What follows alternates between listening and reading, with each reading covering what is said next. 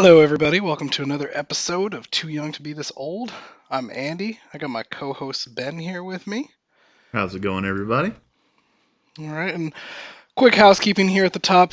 Remember, you can always find us on Twitter at TYTBTO, or just type in Too Young to Be This Old on Twitter, and you'll find us. You can find us by the same name on Facebook. So, Ben, lead us into this week's topic. Don't forget you can get that RSS feed from podcast.tooyoungtobethisold.com. And today's topic is one that I had to bring in the big guns for. It's a topic we've been wanting to talk about for a while. I would like to welcome everyone to the Jurassic Park cast.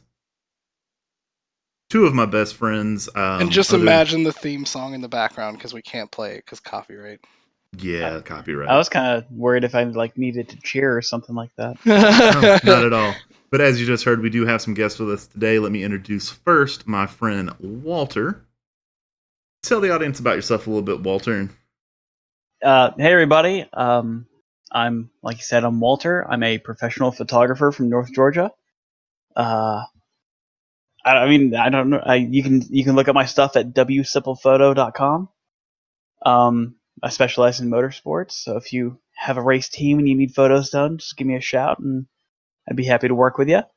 Um, yeah, Do I'm a huge do- Jurassic Park fan. Do you do What? b- boudoir photos? I have shot boudoir before, uh, but Hey, not mean, that much. Twenty dollars, twenty dollars. I mean, I'll shoot boudoir too for twenty bucks. It's fine. But uh, Basically, if you need any kind of photography job and you're offering to pay this man, he'll probably do it. That's what Uh, saying here. yeah, not for twenty bucks. I'm not gonna lie. Not for twenty bucks. Yeah. No. you, get, you get to choose cheap or good and expensive. I was gonna say. Um, yeah, you know, like I said, specialized motorsports. I make films for uh, Atlanta Motorsports Park. My baby is a film series called The Hunt for Speed. It's just a short story-based, you know, film series on cars and their owners and their hunt for speed. And Um, didn't that get some national attention? it has. It, it's been uh, um, featured on TV shows like uh, I think one was called like Right This Minute. Uh, we've had a couple people from Caffeine Octane approach us. Apparently, there's some sort of TV show in the works. I don't know. There you go. And our second guest is a good friend of mine for many years as well. It is Mr. Matthew Bennett. Explain yourself, sir. All right, hello everyone. Um, as been said, my name is Matthew. I know Ben for a long time. Um, normally, my professional job is nurse, but I will only work three days a week, so it gives me plenty of time to spare to um, obsess over pop culture things, and also my spare time, I like to do a cooking stream. Um, it's a little sporadic as far as the dates go, but it's always a good bit of fun when we do them. Ben's been the guest star on several of the episodes as the ultimate hype man slash drunk man, depending on the night. Oh my god, And- so drunk, Usually drunk man. very drunk. I mean, the two go hand in hand, really. The drunker Ben is, the more hype we have. So it's it's in my best interest to get him liquored up good at the beginning of the of the show. But um, I do stream there, and you can check that out at twitch.tv slash mango spears. It's definitely a fun little watch.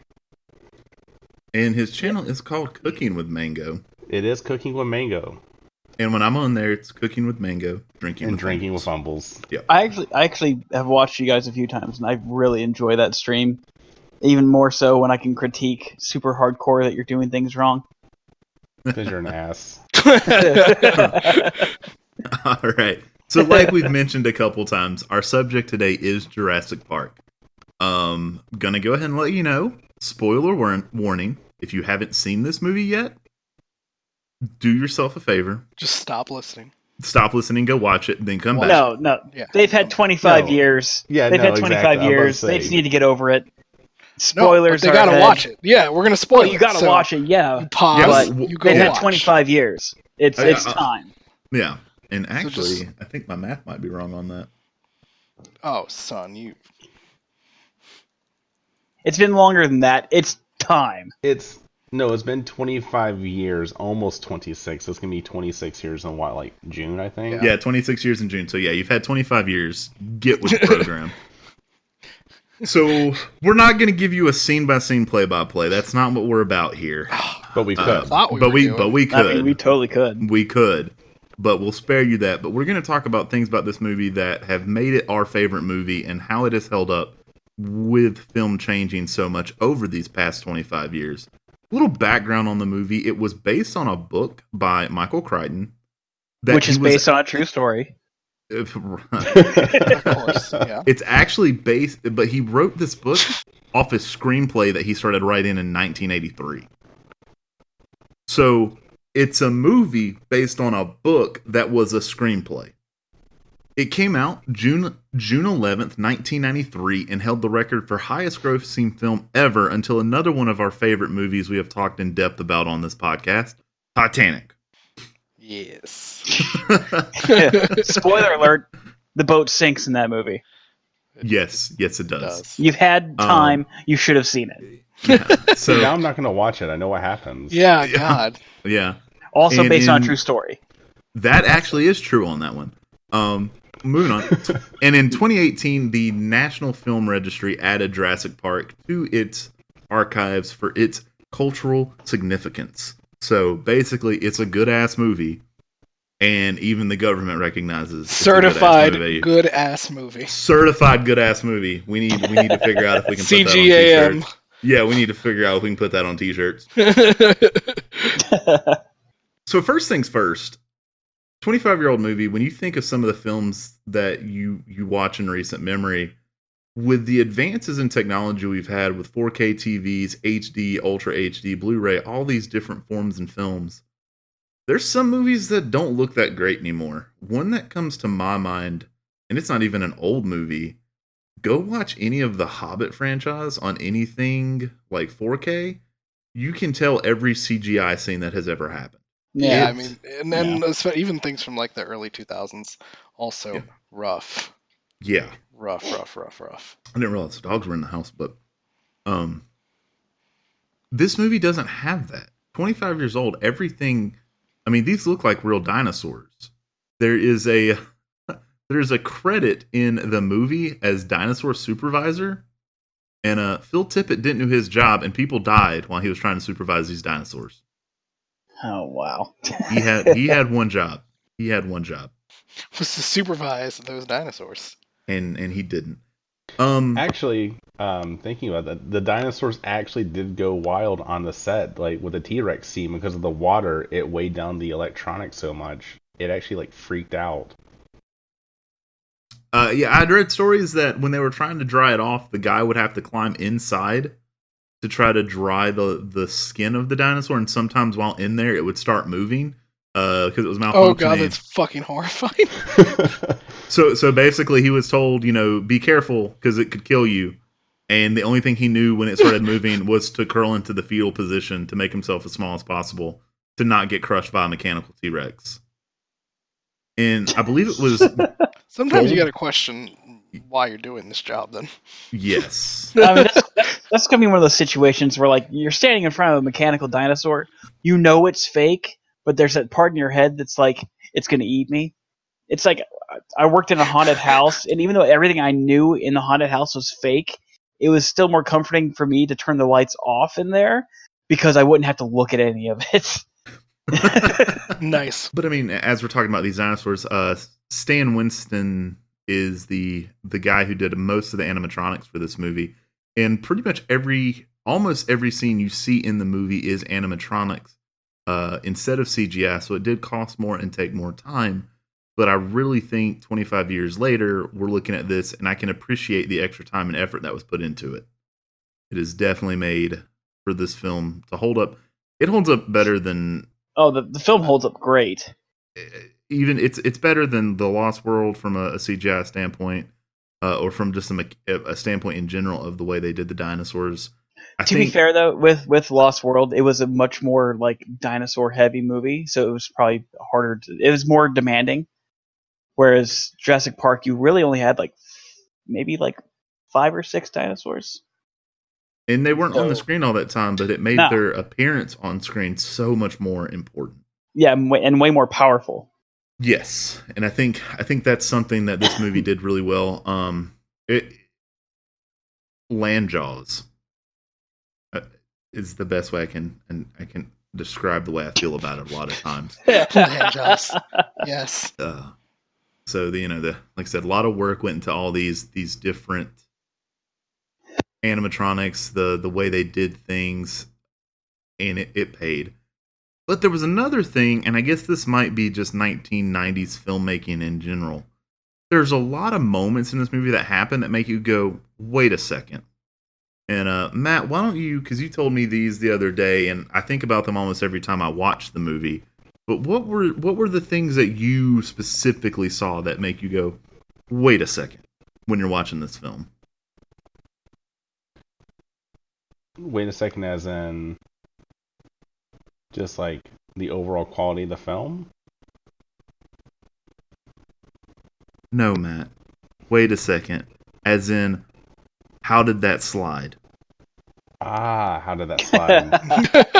For reference at home, everyone, Oh. Matt has an outline he can look at, and if he's paying attention, he should know Ah. where I was leading to.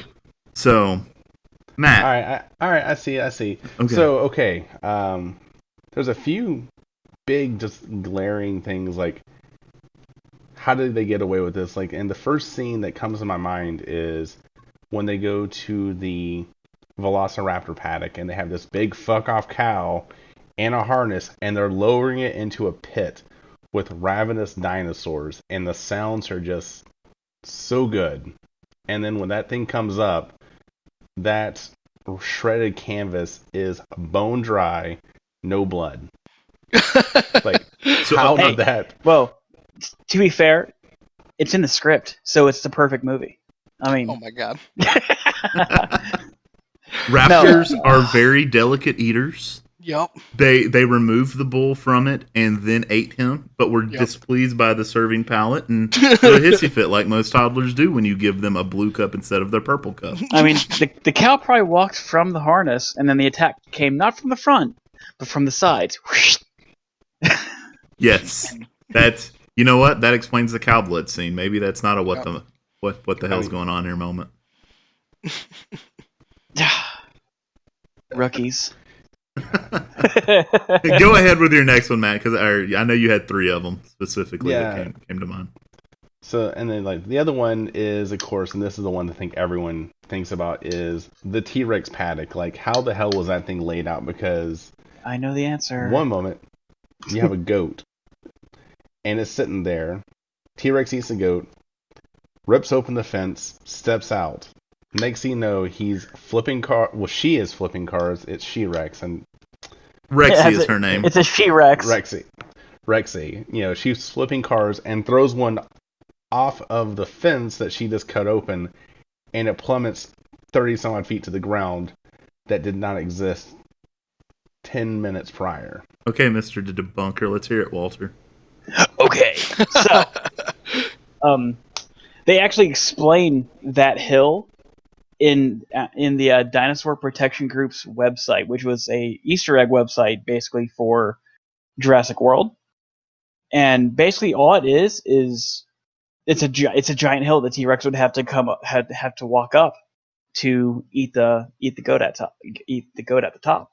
So the T Rex walks up the giant hill, eats the goat, busts through the fence, wreaks all sorts of chaos, pushes the truck a little bit further down from from the hole he came out of, pushes the truck out of a separate hole, and there it is. You know, it, the truck lands in the tree, and we move on with the movie. But in the dinosaur Yeah. protection, if if we're going off that, which I guess technically counts as canon, that's the description for that particular paddock. Okay, Is- That's retconned as fuck. Yeah, I mean, I'm gonna call bullshit if you have to explain it 25 years later on a Yes, website for a different movie. That is not that is not an acceptable answer. That is no, wrong. it's it's a it's, a, it's an explanation on a website created by the company, in in quotations, the company, explaining why like things looked the way they did. I, I'm pretty sure that we'll go with it. It's qualified as actual movie canon, but no, I Yeah. totally agree. Where where like you're I watching mean- the movie and you're just like, if you didn't know that sort of thing, You're just like, what the fuck? and you're still like, Yeah. yeah. you're like, where the hell did the cliff come from? Totally understandable. Right. but I just gave you the actual backstory. for Okay. that. And the last thing, let's talk about the stealthiest animal of the movie.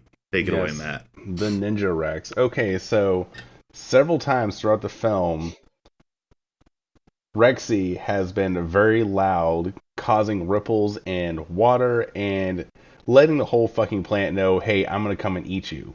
And then here we are at the end of the movie, and our heroes are about to be eaten by raptors, and all of a sudden, out of nowhere, boom, there she is. Not talking about how she stealthily got inside of the building, which there is that big opening in the wall. I'll let you have that. But how the fuck does she get in that building and attack raptors without anyone paying attention to it whatsoever? Walter, your rebuttal. so Walter's the official, you know, debunker, right? Go I mean. I, I don't have an answer for that one because I totally agree. It's the same as like the Spinosaurus for Jurassic Park 3. Where the No, no, no, no, no. from? I'm gonna stop No, you know, right no, there. no, no. I know. Okay, just- okay, Where does it come from, and why did how did it get there so quickly, so quietly?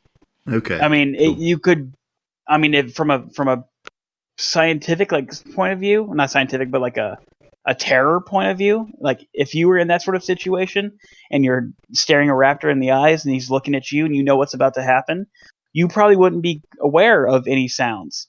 But as a movie, uh, any sounds like coming towards you. But as a moviegoer, you're just like, okay, so the T Rex is a ninja. I mean, yes. I because a- as as heavy as this T Rex is, yeah, as heavy as this T Rex has walked all movie, I'm pretty sure something in the building would be shaking when T Rexy walked through. Well, to be fair, I think everything in the building was shaking. I'd be shaking if I was looking at a raptor. I Also, how was Hammond not shitting himself? Because he, driving that Jeep, would have seen the T Rex go inside of that building. Like, I would have been, like, fucking panicked whenever those people came out. Oh Like, my god, I never thought of that. I didn't either. He spared no expense. He knew what he was in for. He don't give a fuck. He don't give.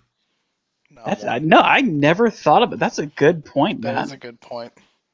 I mean, but Yeah. but gra- but granted, the Jeep takes a lot shorter of a time to cross over certain distance than the T Rex does. So the T Rex is already in the building, then the Jeep pulls up. You see the Jeep pull up right as they're booking it out of the door, which is good movie timing. Yeah, I guess So you're you- right. I mean, they were And probably we've already established that the Jeep is faster than the T Rex in an earlier scene as well. Yeah, just barely. um, another thing about this movie, another thing about this movie that's kind of unique is when you look at the actress cast for this movie, Laura Dern in this movie, while not that she's an unattractive woman, Oh no, she She's not- hot.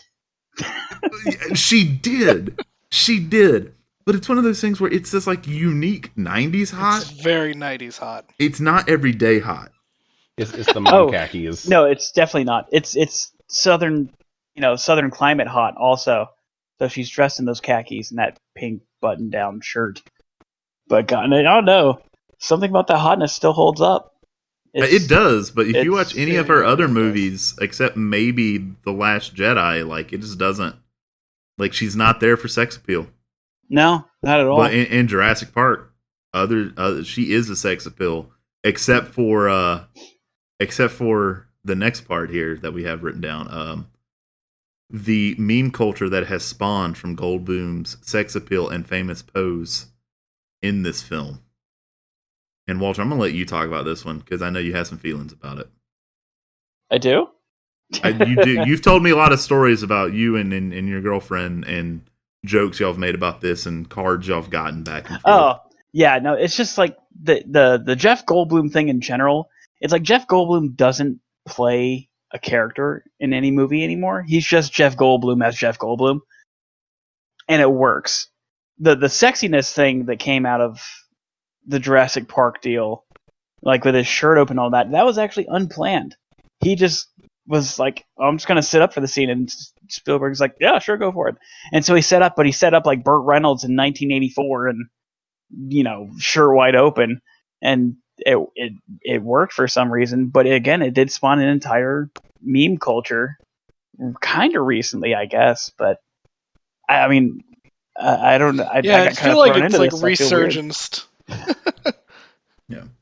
By the way, 10 out of 10 Goldblums. Oh yeah, ten out of ten Goldblums, definitely. So, um, before you move on from the cast, Ben, there's something that's not on the outline that I you would don't like have to bring say up. that. You can just start talking about it. All right. Um, It's like when we play D and So- D together, and we're halfway through a Damn, fight. He son. goes, "I want to be this guy's friend."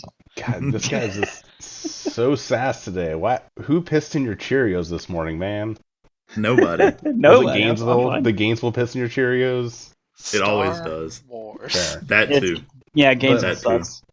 Back to the cast. Um, I just want to mention Samuel L. Jackson. Oh, That man is ageless. He looks older in a 1993 movie than he does in some of the Marvel movies.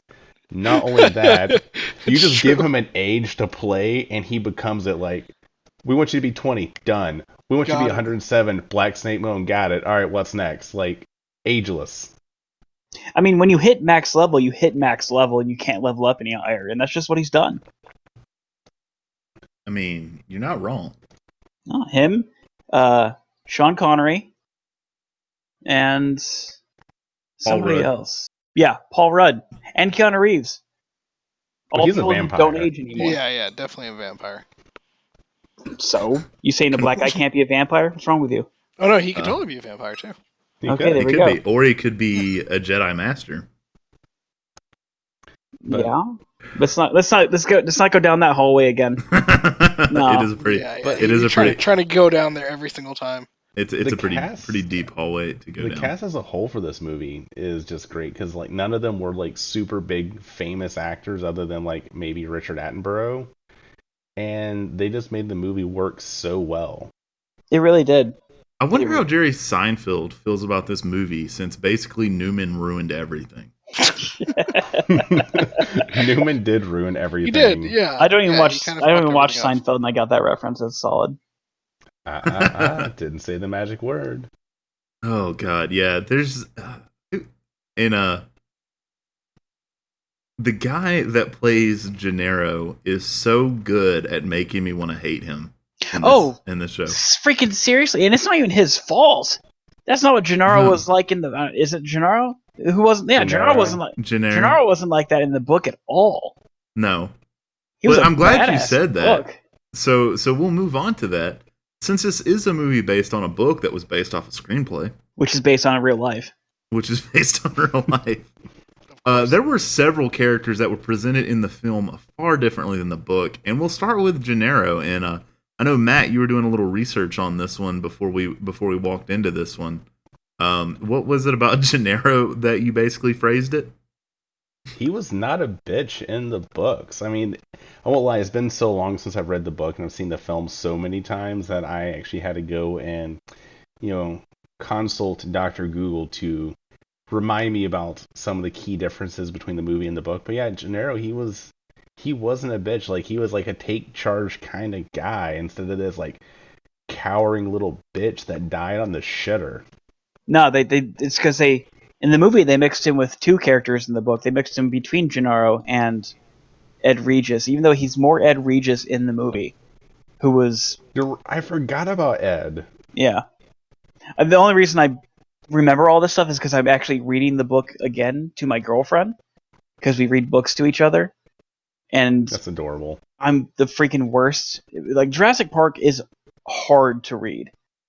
It's it, it drags on for a long time, and there's a lot of big words. Have you read any of other um, Crichton's work?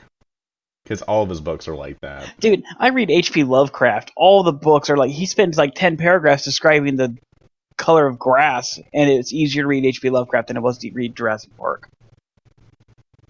You're not wrong. No, but I mean, but yeah, I mean, Ed Regis is pretty much just Gennaro's character in. Actually, like Gennaro is Ed Regis's character in the movie, and right. they get pretty much got rid of book Gennaro altogether. I think the the the the how to how to phrase this the biggest difference between a book and film character has to come with John Hammond. And Andy, feel free to talk because you're being real quiet over there. Um, oh, you guys are all in the book, so I'm just letting you go here. Have you not read the books? No, I haven't. So I want to Boy, listen. you need to educate yourself. ed- educate yourself. Seriously. Um, convince me it's that's worth like it. that's historic reading. You have Moby Dick, you have Twenty Thousand Leagues Under the Sea, you have Jurassic Park. That's the order of things. You need to read it. And don't forget Harry Potter. And yeah, Harry Potter too. Um, so movie Hammond is like this kind grandfatherly figure who is doing this for the wonderment of people of all ages. And uh not so much in the book. No, He's no, more- in the. Sorry, become Ben. No, you go for it. You go for it. I was hoping somebody would pick up so I didn't. See, yeah, no, like in the in the movie, like Richard Attenborough did a fantastic job just doing that whole like cheerful, jovial granddad. And in the book, you know, as the park is failing, people are dying. He's over here like, how do I monetize this shit? I'm gonna build another park with better security, and I'm gonna make money off of this. Like he is not a nice guy, and he's He was just. the ultimate douchebag in the book. But I definitely see the book Hammond being a business owner versus movie Hammond. Movie Hammond, I'm like, it's like you couldn't even run a candy store. You'd give all that away to the kids to get smiling faces. Again, in the book, however, he's like, He'd be the candy Money. shop owner. He'd be the candy shop owner from Willy Wonka. but like you just said, though, him trying to monetize everything, let's take a moment to talk about Hammond.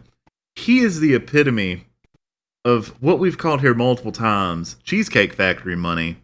But, like, he amplifies He's this. fuck you money. Yeah. He Yeah, has fuck you, money. money. fuck you money. if Like, you don't when- know. Go ahead. Explain fuck you money, Andy. I was just saying, when a twenty million dollar lawsuit is uh is facing you, and you you just like, I'm not even gonna meet the lawyer. That that's fuck you money. Or 'Cause like- it doesn't fucking matter. Whenever he's trying to get Grant to come see this park, and he's and Grant's like, well, I just Oh. got this new dinosaur skeleton, Right, right. and I've got all this shit going on, and Hammond's like, I'll fund that li- like figure figuratively Yeah. like just holding out wads of cash of like hundreds is like just say when just tell me when to stop you're coming Yeah. to my park That, can I rattle that's like in the movie when this he's check. like, I like in the movie when he's like, I'll fund your dig, and they're like still like, eh, for three years. Oh fuck. yeah. Okay, I mean, yeah, okay. Oh, I'd love for you to come out in the park. Oh, it's not a good time. I would No, it's love really to good time. continue fully funding your dig eh, for another three years. Where's the plane? That line right like there. you just saw the Where's change. it was just like, okay, let's go. Got my backpack ready. Let's fucking Also- do this. right before that scene. When Grant basically terrorizes the kid, Oh, oh yes, oh I love that. It's so good. Kit tries to disrespect velociraptors. And You what Alan Grant is like, not on my watch. Not on my You are watch. still alive when it starts to eat you. Did I ever freaking Fuck. tell you guys about the time there was an, a freaking emu in my backyard? no, Oh my but I think that's It- it- Go on. related. It relates to this. It relates. does. Yeah. I was- go on. I was washing my dishes, right? Because I didn't have a dishwasher at the previous house. Because I was uh, Yeah, you 'cause- did. You were the dishwasher. Yeah, I- there, You yeah. washing a dish, and, and I didn't get paid for it. I was poor, so I didn't have a dishwasher at the previous house. So I'm, I'm washing the dishes, and there's a window right above the sink. And I look up, and it's like the freaking kitchen scene from Jurassic Park. There's an emu looking in the window, like, like Holy shit! beak against the window. Holy shit! That's amazing. I had, Did you scream? oh, I freaking, it was like one of those things where I couldn't jump over the counter fast enough because I'm like, you know, weak, and I, it just, yeah, I could have sworn it was a raptor. Like it was just looking right into my soul, and I, I just I couldn't get out of that room fast enough. And then it occurred to me what it was, and I knew it was. Well, I'm inside the house; it's not going to bother me. But I call I call animal control. I'm like, yeah, there's a emu in the backyard, and there's this like silence on the other line, and they go, What? yeah, they go, wait, what? And, and that was that was it. They, then like by the time I got there, the emu was gone. But that was like one of the most terrifying experiences with wildlife in my life. Just looking up and there's a velociraptor looking in the window, basically. Uh, Sorry, I mean, So you can relate No. to the fear oh yeah, on the faces of all the cast. I mean, the- Anytime they have to see the, you know, I- those velociraptors coming at them. I should have been expecting the attack to come from the sides, but it never did. Uh, I mean, You should've. let's just say it. Birds are bastards. yeah, I'll give you that. No, I don't. I love. I freaking love birds. I- Some of the best pets I've ever had are birds. It's just when they when they're as tall as you, it's a bit unnerving. Yeah, when they could kick So there's like you a in the there's chest. a there's a height limit. Like like birds are okay up until this high. If it can then sit that- on your shoulder, it's a good bird. Yeah, yeah. If you can Once- put it on a platter for Thanksgiving, it's a good bird. Exactly. If it looks into your soul through your kitchen window, bad it's a bird. bad bird. Once the guys- bird could kick your soul out of your chest, it's a bad bird. Yeah, I mean, and those fully qualify. Once a bird can claymore you into the next dimension, bad bird. Yeah, Correct. just Yeah. Curb Correct. stomp you. Yeah. God. I hope people that listen to this podcast listen to other podcasts so they understand. All Our the life. references. Yes.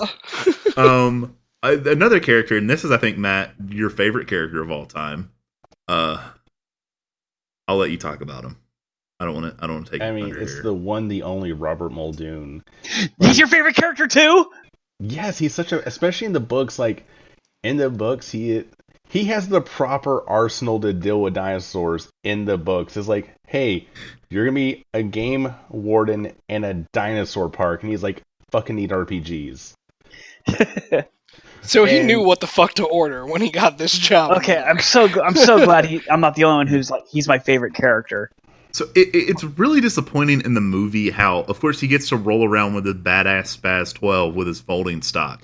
Oh god, speaking of Spaz 12s, remember the days when we used to play like Rainbow Six Vegas and we would farm the uh, the college campus, Yeah, and I had my fucking Spaz 12 and the hat. And I want you to stop for a second. I want you to realize how bad that comment just sounded. I was literally just thinking that. I was like, "Oh, for anybody who doesn't know what the fuck he's talking about, this sounds horrible. Yeah, Oh god. For anyone Rainbow This Six is a Vegas- video game." yeah. They Rainbow Six on a Vegas. video game. Yeah, Rainbow Six Vegas is a video game. There was a map called LVU Campus where you would do a game mode called Terrorist Hunt, where you had to kill terrorists that were attacking. We called it farming because we got to the point where we knew where every one of them spawned. There we go. There's nothing redeeming about anything involving farming terrorists on a school campus. Yeah. We were Th- we were cleaning need to that move school forward in campus this up. conversation. I mean, we were, and like I said, my character looked like Muldoon. I had the hat, the Spaz 12, and everything. It Even was- the khaki shorts. even the khaki shorts. I I spared no expense in that transmog. Yeah. Hell yeah! And- Need the khaki shorts. like and, that- uh, and that's what sells me on his character in the movie. I'm like that freaking hat and those short shorts and the high socks. I'm like, dude, he's the ultimate badass if he's wearing that. And he like, feels confident he about just himself. Doesn't give a fuck. Yeah. yeah, I mean, He's a confident man, and like he's not part of gonna me, let anybody take him down. part of me feels like if I wore that same hat, which is an Australian slouch hat, by the way, part of me feels like if I wore that hat, I'd be that confident. But I also know that I would look like a complete asshole wearing an Australian slouch hat without an Australian accent. I think I think the biggest issue is it's not the hat that makes the man, it's the short shorts and the thighs. I do have good thighs. That that's what makes a hat. If you can pull off the short shorts, Well, you can might be pull able to off do the it. hat. Yep. Yeah, if you can pull off the short shorts, you can pull off the. All right, be right back, boys. Getting on Amazon, Yeah, there you go. getting that hat. Getting mean- that. That outfit will just be the banner for this episode then. Yeah, Oh, just, just a picture of, of Muldoon will be will be the banner for this one. Like, Um, I mean, he's such it a really good should be. character, Yeah. though. So- um, I'm glad you mentioned the fact that he literally does carry an RPG around in the book. The also in the book, there's a scene where they're trying to escape through the river, and the T Rex starts coming in the water like a fucking alligator. And all I can think of is that is horrifying. That is something I would never want to see in my life. Is a T Rex just casually moving through the water? Like, well, t- yep, that's that's the way they acted in the book too. They're like, it's on land, it's not going to bother us, and then it gets in, and then it's freaking horrifying from then on. Yeah, like this is when we need RPGs. And uh I think the last big difference from the film and the book characters we saw were with actually the grandchildren of Lex and Tim. they literally just flip flop the roles for the screen, whereas uh, Lex was the younger and Oh Tim was the older in the book, and Tim was the computer nerd in the book, whereas they made Lex the computer nerd in the movie. She prefers to be called a hacker. That's what I said, nerd. nice. Dude, freaking book Lex infuriates me to no end. Because book Lex is movie Tim, and you just want to punch him in the face. No, just oh god, it- they're like they're like Lex, shut up, and she's like, I don't wanna, and I'm like, you know what, you can get eaten. That's Yeah, who who Tim, the right. So, To, to be You fair, should- this is all Hammond's fault. Who brings It- children to a dinosaur park before it's even been tested? I mean, it's okay because Yeah. Tim and Lex in the book kind of sort of killed their grandfather because they were playing with this loudspeaker that made the T Rex sound that scared Hammond, and then he rolled down the hill and was eaten by compies. Oh, spoilers. Fuck. Yeah. Fucking book spoiler to the max. you know. I mean, Holy shit. What the if I didn't book read is a that hell of far? a lot older than the movie, so Oh, I Uh, it's it's three years older than the movie. older. Oh fuck. Hell, hella older. Three years is not hella. Hella. Did he say hella? Yeah, he said Matt Hell of said lot. hella. I missed that part. Yeah, I'll Matt said a hella. lot. So we're gonna we're gonna just continue to berate him for saying hella. I didn't say hella, but fine. Also, Do I you love how how in the movie how low key um that Malcolm's like, so are you and Doctor Sadler a thing? And then like Grant's like, yeah, we are. He's like, oh, oh well, whatever. Always on the lookout for the future Miss X Malcolm. Oh, I love that in the movie because it was just like it was just thrown in there, and I feel like I missed it probably the first a lot of the times I watched it. Yeah, yeah, I did too. But it just that I. But can you blame him? No, because like we You're discussed trapped in a earlier. car with 90s Laura Dern. well, he was yeah, not I'm on the a car lookout for next 90s Miss Laura Malcolm too. yeah, I mean, you're right. You're right. Um, I loved the photos going around. I know it was a joke, but some people absolutely took it serious. Of the Triceratops on the ground, saying that you know, you know, poor man hunted this animal down with like a picture of Spielberg beside the the Triceratops prop. I'm just like anybody on the internet that believed that was a real picture. I really hope you didn't graduate high school. I, I hope they don't breed. That too. yeah, that's my main concern. I prefer the Photoshop version where it's a gigantic Jeff Goldblum with his shirt exposed, with Dr. Grant like leaning, Oh, against the leaning on him. yeah, yeah. Actually, that needs to be the header for this episode. Mm, Ah. yes. Oh, I'll But- allow it. so there's a lot of things that go on in this movie uh, that we're, we're going to talk about now a little bit more. Uh, like funny things that have come out after the fact. So the first one, and this this is the only one I have written down, but as we go, I'm pretty sure we'll come up with a few more. But uh, the theory that Hammond is a necromancer, That is your favorite theory, um, but it's not wrong.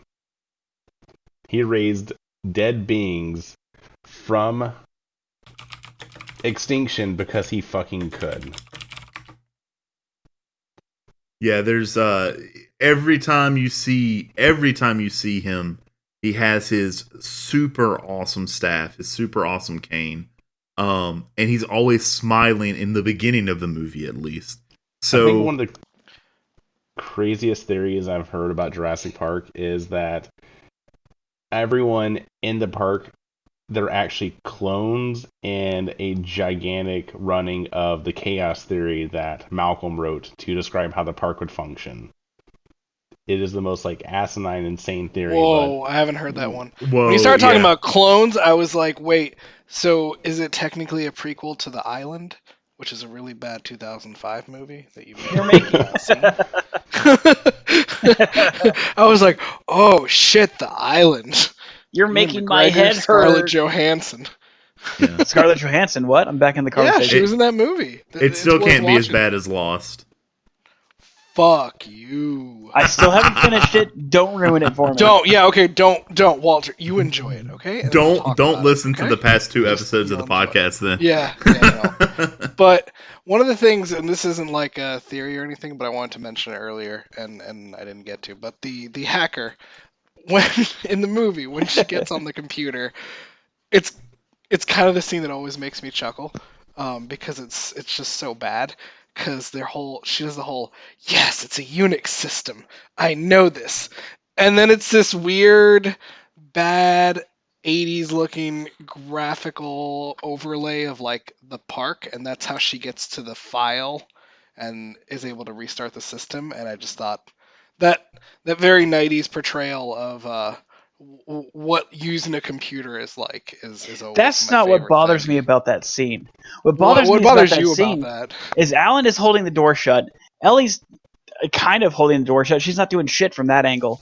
oh and the little But kid's not doing just crap behind Lex, like holding his head. I'm like, but fucking Yeah, grab yeah. the shotgun. okay i just watched the movie and i was just annoyed by that i was like you useless piece of shit And, and- and when you he when, is when you- up useless. do you play- something when you play the Lego Lego Jurassic Park version of it, he does the exact same thing. And I Oh, get mad at his little hilarious. Lego character too. That's like just grab the shotgun, blow the raptor away. What's the worst that could happen? Recoil. I mean, at his size, that Spaz 12 will send him through the computer, and then Lex would not be able to reboot. That's system. true. No, There I mean. Speaking not Tim. those Like hand the gun to Alan. Uh, They have, they have to let the freaking raptor in anyway. and then boom, boom, it's down on the floor, bleeding out. You know, then that's another raptor down, apart from the one that's locked in the refrigerator. yeah you know But thinking of computers, and this is just something that I thought about today, it's insane that like my fucking iPhone I have in my hand has more computing power than like all of Nedry's command center set up. You're, it has more. kinda- It has more computing power than like the space shuttle. I was about to- Yeah. yeah, it's more, more computing power than like what took man to the moon. But yeah, no, it's true. and you What use use it it to look at videos Up a- of cats. Yeah, and look at hot chicks Yeah. on Instagram. That's what we do with it. That is exactly what we do with this. That's it's not wrong. I mean, all of our advancements is just a.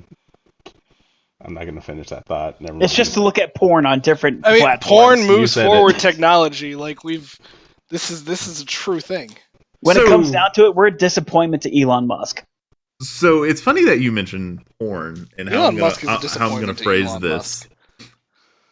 How many different formats has Jurassic Park released on? All of them. We've had, of course, you know, theater. Right. Then we had 3D. VHS. We had IMAX, oh, VHS. Did it come out? Was Betamax dead by the time Jurassic Park came out? Betamax was Betamax dead. was long Okay. dead. But it came out on Laserdisc because Came I out just watched it on Laserdisc. You have a Came out on Laserdisc player? Laserdisc. Son, I have a Laserdisc player and an entire collection of Laserdisc. You can come over and watch them with me. I'm on my way. Dude, we had one of those when I was growing up, and I could, for the life of me, I could never figure out how to make it work.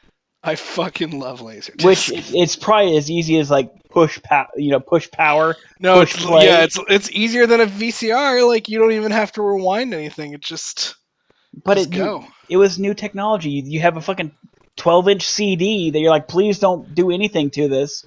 Yes, new and technology that came the out in record player. 1978. And then I push all the buttons to try to make it work. And I think I got to the the menu on one movie once. It's true. We had DVD. DVD. Did it? c- It came out on DVD. Yeah. Yeah, Did it come out on HD DVD? Ooh, it probably did. probably has. I think I think the newer like Blu-rays and all that. Well, no, no, no. HD DVD was that failed Microsoft experiment that was going up against Yeah. Blu-ray, and Blu-ray won because the porn industry supported Blu-ray. That's worth my tie-in there.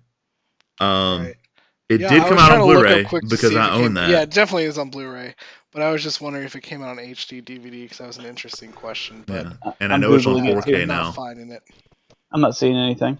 Yeah. So, did not come out on HD DVD. Going I back to wonder if it. I wonder if it came out on a PVP player. If anyone Uh, remembers that old ass skit from all that, my god. where they have the gas powered wood vinyl Oh, machine yes. player.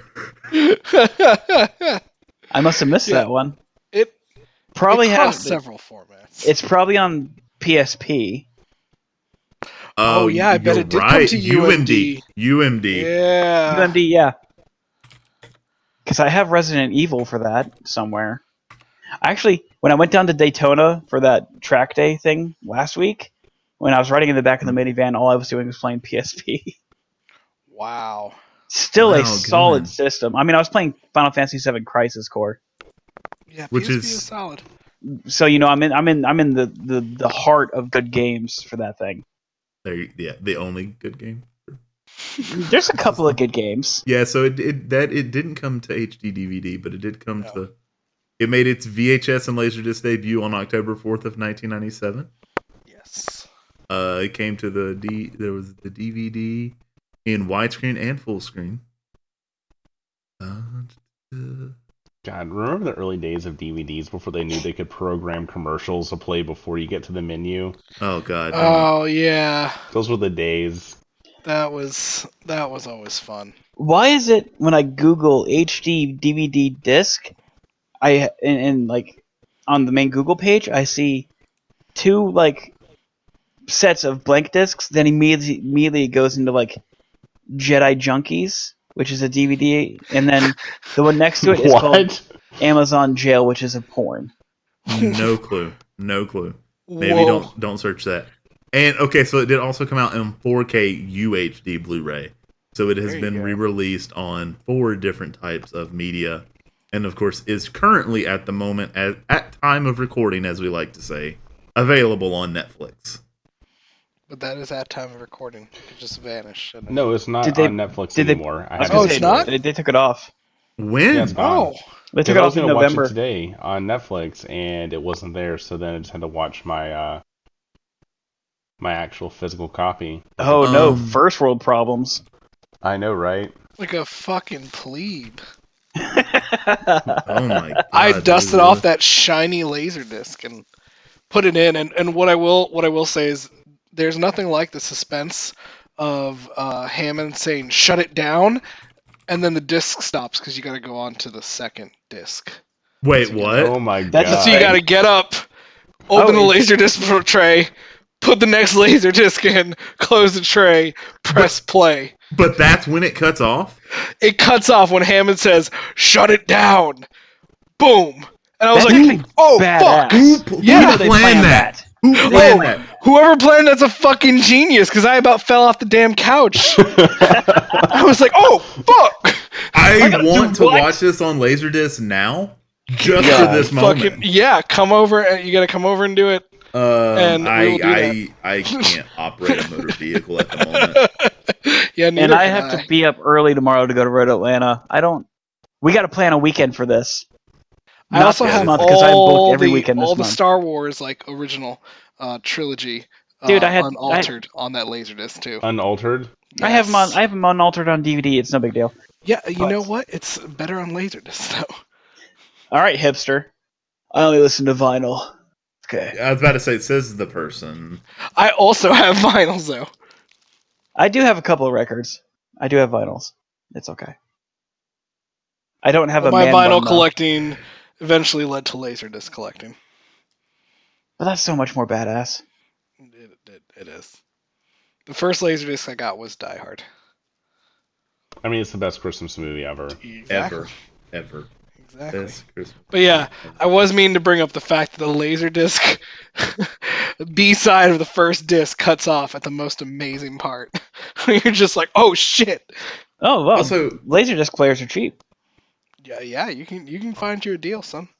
also, what kind of amusement park gets shut down by a hurricane? Disney World. How many times has Uh, Disney World closed for hurricanes? Though. Hey, Disney World is not Waffle House. I'm sure they have standards. Yeah, Waffle Houses stay open through anything. Yeah. if, if you live in an area where a Waffle House closes, know some serious shit has either happened or is about to happen, and you don't need to be there anymore. That's Yeah, because it's true. FEMA gotta go. actually has the Waffle House index to determine how severe a natural disaster is. So when the Funny as that sounds, ladies and gentlemen, it is that is real. It's That is real. factual information on the so FEMA website. another another fact here, by the way, is that since opening in 1971, the park has only closed three times since, and all of that was just in anticipation of hurricanes. So it's closed three times for hurricanes, and Jurassic Yeah. Park couldn't even be open through its first hurricane or through its hurricane it had. So what Jurassic Park needs to do, it's a classic ca- case of needing to get good.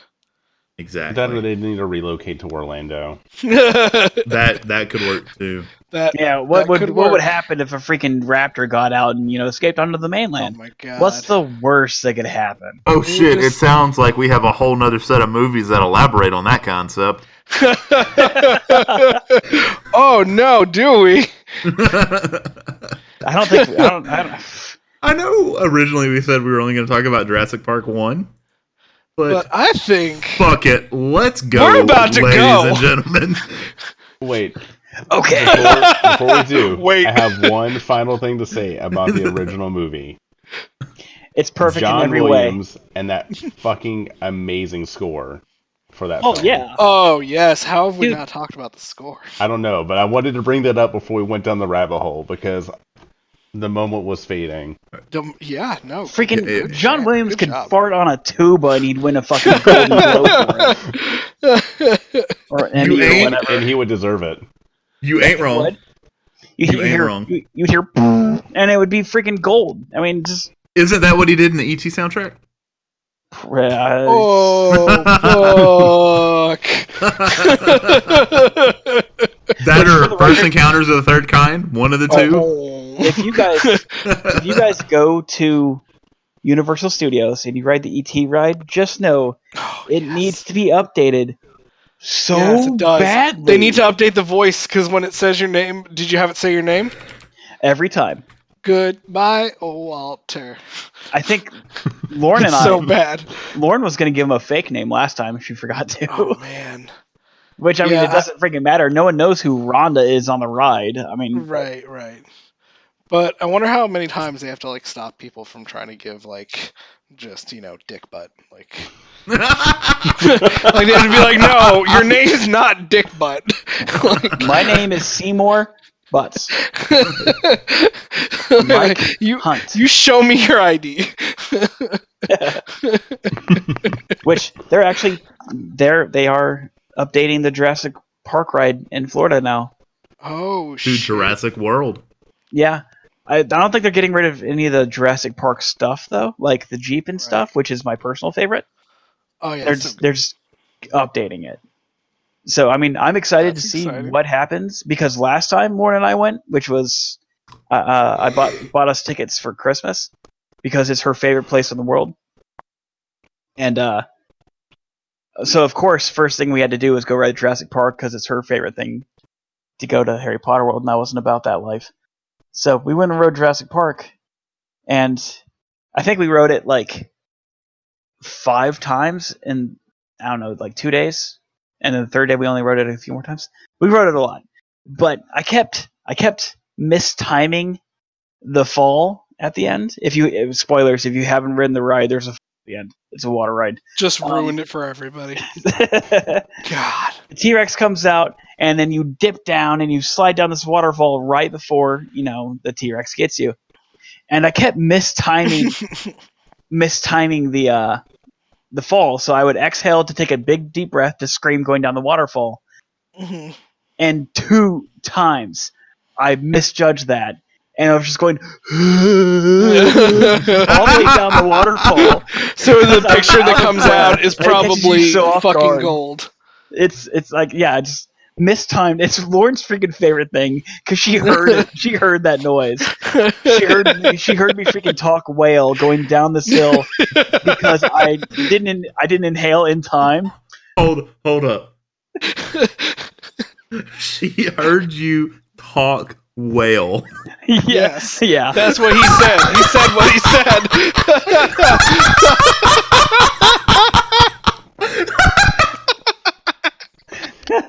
oh god. And there it is, oh. ladies and gentlemen. He's Best broken. girl squeal. He's broken. the, the laughing hyenas back out. What's bad is when when you get Ben and I together at a party and we both Oh no, I've seen it. and it starts like it starts like re- rever- it just reverbs off of It, each other. it it's deafening. Oh, it's so funny. But yeah, no, I, I, Oh, mis- I misjudged this this fall, and I was like going all the way down the hill, just out of breath. And she would look at me at the end like, "What is wrong with you?" And I had to explain. oh god. And then Ben, stop. And then I did it. I like I, I looked at her. I was like, yeah, I was like, I was like, next time I know what to do. And so next time we went on the ride, it happened again. When you fucked up ball. three times. I fucked up like twice. Oh my. Oh god. And then I Oh. don't. I, I think I was so defeated after like misjudging that scream twice that I just like didn't scream. Just gave up. I was just I can just imagine now. Like the next couple times, you're just riding just with your arms crossed, pouting. yeah, just that's like, exactly what I saw. Was arm ride." cross going down. it felt like Everybody needed else around him because I was so disappointed in myself. There's also there's also another thing. Um, we get introduced to who eventually becomes the main bad guy of the franchise in later years in this first movie, with a certain Doctor Henry Wu who is young, youthful, and exuberant in this movie, and just later- doing his job. just doing his job. I mean, it's it's the Nuremberg defense. It works for everything. Oh. I was only following orders. I, I mean, you're right. You're right. I guess. I guess. I mean, except I think I think in Jurassic World he was still doing the exact same shit that he was up to in Jurassic Park, but Jurassic World: Fallen Kingdom, Just right he- back on his bullshit. he was back on his bullshit yeah, with less of a paycheck, I think, yeah. and well, it, having to make funny. things work. Yeah, it's funny. The line that always sticks out to me when you're looking at the two characters and the tran- transition from Jurassic Park, where we've talked about him just kind of following our orders, to Jurassic World, where he makes the line. He goes, "I didn't make dinosaurs, you know, realistic. I made them what you wanted. Uh, I, I believe you said more teeth." So, like, just calling out everyone, like I didn't do what you wanted me to do. I did what you or I didn't do what was needed to be done. I did what you told me to do. Right. And on top of that, you know, there there were a lot there's a lot of conspiracy about like, oh, that's not what velociraptors look like. That Dilophosaurus is too small. Burger, burger, all that bullshit. And in the in, Jurassic World, he clears it all up. He he goes, if if I stuck to the genetic code, if it was pure, they would look completely different. I mean, again, he's just doing exactly what his you know superiors tell him to do. He's And just also- doing his job. On the genetic genetic engineering part of this, I mean, they talked about it a little bit in the first film, but you know, it's really they elaborated in Jurassic World. But you know, they don't have full DNA codes, so they're having to splice in various DNA. So, like in Jurassic Park, you have amphibian DNA, and some frogs can change genders based on their environment. Hence, chaos theory: life finds a way. And you have breeding dinosaurs that were supposed to be all female. And then you know, like in Jurassic World, Doctor Wu's talking about how you know you have to make them heat resistant or um, you know tropical climate resistant, and like all this other stuff. So he's talking about all these genes that he's splicing in to make these not just what's requested of them, but also um, how they can survive in an environment that did not exist 65 million years ago. That's if you believe the world's 65 million years old. I mean, that- And we all know that's only two, Yeah. 4,000 years old and it's flat. yeah, only four. That's- Oh only my four, Shut only up. 4,000 years old. Stop. It's flat. Both, the both of you. Holy shit. Oh, fuck that shit you. somewhere else. um, I'm gonna go ahead. I'm gonna go ahead and lay this out for any of your listeners here. I'm just gonna go ahead and make them feel a little bad. The Earth is 65 million years old or older.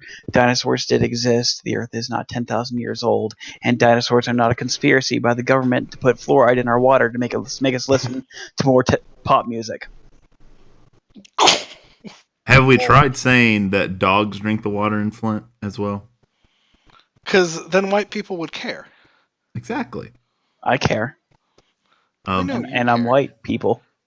So Walter, that's a great story about your trip on the Jurassic Park ride there. It actually hurts. It hurts my ego a little bit. even though I don't really have an ego, but I know that Robert Muldoon would be upset with me. He would be. It gave me a great ab workout because Jesus, I haven't laughed that hard in a long time. Um, It- And you and you know you're laughing when it's the it's the high pitched girl laugh. Like yeah, with the, hyena. Yeah. with the Laugh. hyena. Yeah, yeah, I was Thanks I was that. gonna I'm- buy you. I was because Ben is my Jurassic Park buddy, and so I, every time I go to Florida, I buy him a Jurassic Park something. Um, I was gonna see if I could find you like a replica cane. They're too expensive. I love you, but they're too expensive. What's that price? He's not about to not about to drop that kind of money on you. What? What? what, he's I need to know what that price point is because I Yeah, am yeah. going there in September for my honeymoon. They were like they were like over a hundred some odd dollars. Okay, gotta go to go there with a hundred some odd dollars so I can come home with a cane. Because there is no choice that you're coming back. You're not coming back home with a cane. Like it's just Correct. acceptable. Exactly. Now that I know that that's a thing, that yes. You just you bake that into the budget. I mean, it's Exactly. a thing. You just are like, I'm gonna get a oh, cane, Oh, so hold on, this is part of the budget, don't baby. quote me on that price. I'm, you know, I'm I don't exactly remember, but I see. I feel like it's over. He should over budget anyway, because there'll be other things he wants there. and I know both that if I wanted to buy the rifle from Aliens, it's like four hundred and fifty dollars. Wow.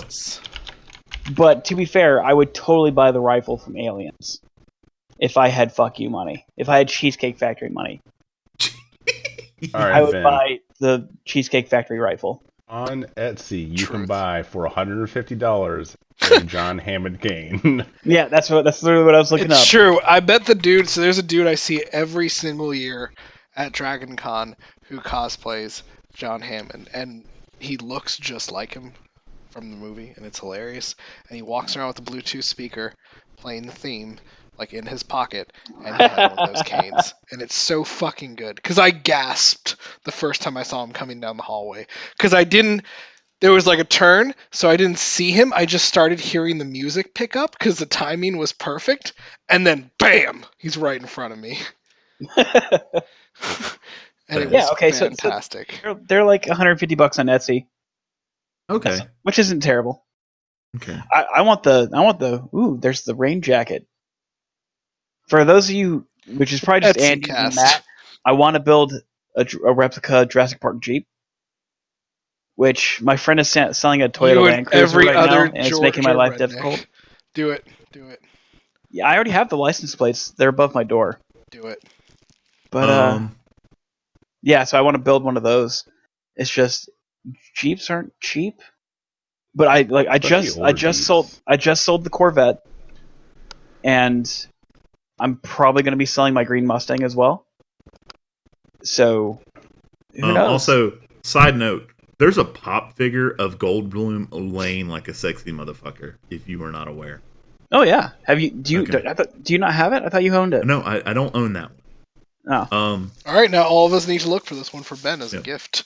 Also, Ben's gonna eventually end up with like three of them. also at Universal Studios, this is something I think that is very appropriate that I need to find. They have a shot glass that says dinosaur tranquilizer and recommended doses on it. Ben, One you need shot- that. That is the one most you shot- thing ever. One shot is a hatchling, two shots is a lounge lizard, three shots is Lushosaurus, and four shots is extinct. They also have something very similar at Medieval Times, which I almost bought last time that me and Matt went to Medieval Times. oh God. Ben, you have medieval times money. Dude, no, no, no. have, have I not told you this story? no, I know you get the free tickets, right? Exactly. Yeah, yeah. That's why within the space of like a month, I see Ben going to medieval times multiple times. It was a week actually. I went It was a week. I went I went one day with Matt and his uh, girlfriend Sharon and my wife, and then while we were there, when I got home, I decided to follow them on Instagram. And they run this contest. They're like, "Oh, like this or comment on this and enter for a chance to win for two free tickets." And I did that, and I won. you know, because he was the So- only one following the medieval times Instagram. Well, it's funny you say that because when we when we got there, when we if I don't know if you guys have picked up on this already, I'm pretty loud. Oh God. No, no. What? That- I Really? had no idea what. Um, when we went back the second time, because I was so loud the first time, and of course the second time we were there, the knights remembered me. Fucking called out. Yeah, and uh the one that was our knight the first time, but wasn't the second time, goes, "You guys were just here like last week," and I was like, "Yeah, I entered a contest See? and I won free tickets," and he goes. Yeah, nobody enters those, so that's a great way to get here for free. Fucking, you know what? Because I don't think many people even go to medieval times twice in their life, Ben. Oh, I I love that place. I went I just- once on a fourth grade trip and I was like, that's enough. I have never been. I just So, found a oh, dress- oh, Oh, no, Oh, we're gonna have to whoa, take no, no, Walter. No, no, no, no, not just hold take on, Walter. hold on, hold on. And hold- go go ahead, go ahead. Go ahead. I have important news. Okay. I found I found John Hammond wine bottle stoppers. They are the cane top. Oh. What Nice. are wine bottle stoppers? For for those of you who don't chug an entire bottle of wine like somebody in this podcast does, Jeez. um, for those of you who like to take your time and sip it, there's a stopper and it has the cane topper on top of it, which is pretty freaking cool. I That may have to buy it. awesome. I want to buy it, even though I know Lauren would not care at all because she has her little wine stoppers and I don't drink wine. But It uh, should be like, you're not putting that wine stopper on my wine bottle. you know what? I'm gonna buy it anyway. Fucking buy it. There you go. That's the spirit. I'm gonna buy it.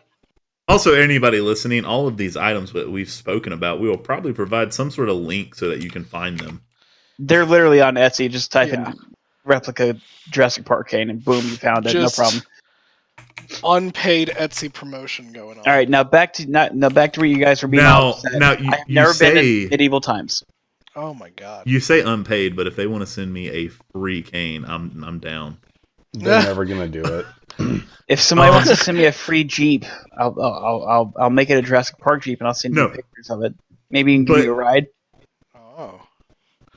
Tempting. But Walter, you need to go. We, oh, sorry, not you. We, and I say we, I mean all four of us. all of us. We need to all go to medieval times, but we must bring a driver so that we can get absolutely obliterated Oh my and god. heckle the knights Oh god, yes. from everywhere. And then get Be- beat up in the parking lot. Who's going to beat you up Yeah. in the parking The lot? The knights. no, because they love that shit. Ben, They- The only do thing that makes their job worth it. We have to we have to like throw out some of that fuck you money and get the the royalty seats so we're right there. Oh yeah, so we're on the front oh row, yes. and we have was- to get that was my- knighted. That was my gift to uh to Caitlin for her birthday was I upgraded everyone's tickets to like the to the royalty VIP section. Priority seating and you're right up front. I didn't It even know good. that's an option, but that's a that's a must. Yeah, it's So It's- pretty damn awesome. if you want your uh, hot medieval times tips, go to Ben. That's what we're saying Yeah. here. Yeah, Got some hot That- that tips. sounds- Be right back. I'm gonna go follow them on Instagram. So that's what I'm saying. so you can Yeah. compete with Ben for contests because it's just you two entering. yeah. Instagram and Facebook. Follow them there. And Walter, let me know when you're entering so that I can enter at the same time and possibly win, so we can go together. Yeah. Okay. But don't do, don't do it for this Sunday because you know Game of Thrones. Um, oh my god, you guys are ridiculous. well, I mean, ridiculous. we're committed. I'm not.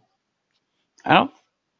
Okay, it took me like two years to watch what they have of Game of Thrones, and that's only because like when Lauren and I first started dating. So that's lets you know how long this has been out. It's been like six years. Like when we first started dating, she start she had me start watching it, and I was like, eh, okay, it's it's fine. You know, Sean Bean dies. Okay. And then I didn't watch it again for like oh, another shit! More spoilers in our Game of Thrones cast. Oh no.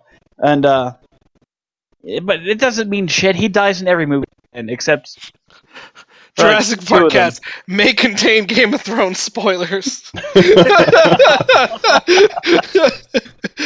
Every podcast is now going to be labeled with may contain Game of Thrones spoilers. But yeah, Oh so my it took me forever to actually watch it and yeah, it's it's good. I'm not going to like be in a rush to watch it, but I'll probably watch it Sunday night with Lauren if she stays up. So Sharon finally started watching Game of Thrones. She has watched the entire series, and she did it within a week and a half.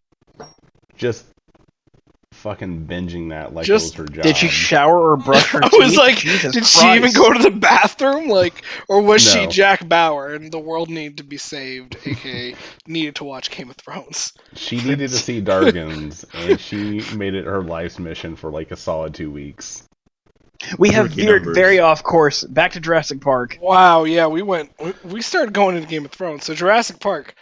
So Ben, the second movie comes out Yeah, Three second degrees movie comes out. Game of Thrones. Yeah. in the year, the year of our Florida Miami Marlins, 1997.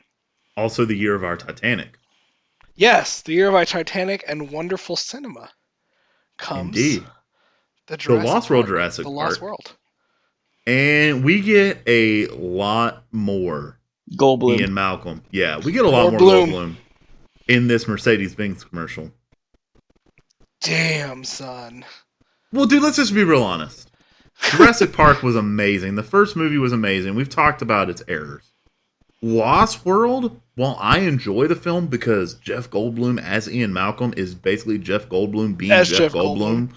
in Will It's- ridiculous as situations. Deadshot featuring. it's a Mercedes ad. Yeah. We've got the RVs are Mercedes, every No, one of the vehicles in The RVs are Ford. What? Oh, fuck, hitting you with that goddamn car knowledge. Thank you, Walter. I needed Yeah. that. I watched this YouTube series called. It, it- basically, it's it's part of the uh, Jurassic Park Motor Pool, which is a collection of guys who have replica Jurassic Park ca- cars, and uh, one of the guys has the movie used trailers. Oh and wow. They're Ford. They're Hmm. Ford. So they're Huh. fixed or repaired daily. Basically, I, I, I think I think I don't I'm not I haven't seen any updates of it recently because I haven't paid attention. I'm not 100 percent sure the trailers are back on the road yet, but they are the screen used tr- RV trailer. Well, that's pretty awesome. That is. And then Uh, he had, they have they had this promo for the first Jurassic Park. They had this promo explored down in Universal Studios Florida, and it was like a monster truck version of the of the. Uh, oh, that's fucking badass. it, it's it's basically it's it's a it's a giant lifted Ford Explorer, and he has that he has that too.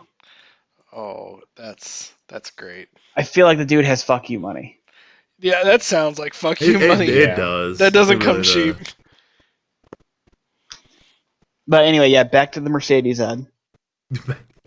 Yes. a lot of Mercedes ads. Um, but I love how we have Hammond losing control of his company because I mean that's the correct thing that happens when you have this many people die on your watch. For his douche nozzle of a nephew, I think it is. It's his Oh, he nephew. Oh yeah, it's his nephew. cunt. What a jackass! Yes. And it's like takes over the company and is like, you know what? I'm smarter than him. I'm gonna bring the dinosaurs off of this island where they're not fucking with people and put them in Los Angeles. San Diego. You know, I'm not gonna lie. I haven't seen that guy in any other movie, but if I did, I would just like look at him and be like, "Fuck you." Fuck you. Like, you know what? Like another 1997 movie, like Titanic. Cause fuck you, Billy Zane. Fuck you, Billy Zane. Jesus ben doesn't Christ. like anything with Billy Zane. Cause fuck you, Billy Zane. because fuck you, Billy Zane. I, I do have to apologize to Billy Zane. He was not in Jurassic Park three. It was another actor who looked Oh. like Billy Zane. Yeah. Oh, you did call him out. Oh, I did call him out on that, so I'm sorry about you. that. But still, So Billy Zane, if you're listening, we apologize. Yeah, I'm sure he's going out of his way to listen to retweet. this. Every week. Every week, baby. Yeah. But the second Jurassic Park, it had a lot of good things in it. Um, I like the cast, uh, specifically, you know, seeing Vince Vaughn as a eco terrorist is kind of interesting. But my favorite character is the, for lack of better words, like evil Muldoon, the uh, the game warden that's helping. Roland Tembo. Yeah, He's not an evil Muldoon. He's just another. He's a hired gun. He's more of a Yeah. Muldoon than Muldoon was. That's true. I mean, I'd say evil because he's working for the wrong side. I don't think Yeah, he's he really working for anyone's side. He wants. He's there for one reason: to hunt a hunt a dinosaur. He wants to Hunt, hunt, hunt a T-Rex. male, a buck, A buck. An adult T Rex, buck only. buck only. That's right. God. I mean, That's why he's there. he is. I mean, he just was like, I just want to kill a big fuck off dinosaur. Keep your money. I also love the scene where they're chasing down the dinosaur and he can't pronounce any of the names. So he's just like, the one, the one with the big red horn, the pompadour, Elvis! Just yelling descriptions to try to explain the dinosaurs. Yeah. Love that. The guy, the guy, the the Russian guy who played Dieter in that movie. The guy that gets eaten by compies? Yeah. Yeah, Yeah. he is in every movie he's in. I, I I love that dude as an actor. I don't even know his name, and I really should because I love him in every single movie he's in. He should. He, I don't know. He's just like the ultimate badass. Like, and not even in a badass way. But you know if he's in the movie, like when he's in Constantine, he was Lucifer, and you're like, okay, I totally see it. And then I, I think he was in like a Bad Boys movie or something like that. And then he was like a drug lord, and I'm like, okay, I totally see it. Bad boys for life. I won't lie, Jurassic Park 2 did give me a very unhealthy fear of tall grass. Ever since then, I'm like, I'm gonna get eaten. Something's gonna murder me. I don't know what or where, but this is how I die. Oh yeah, that is the most horrifying scene in the movie. Where, well, no, that's not. Let me rephrase that. The most horrifying scene in the movie is when T Rex puts his big ass fuck off head in the tent, smelling the bloody, the bloody uh sweater or the not sweater, the bloody The vest. jacket?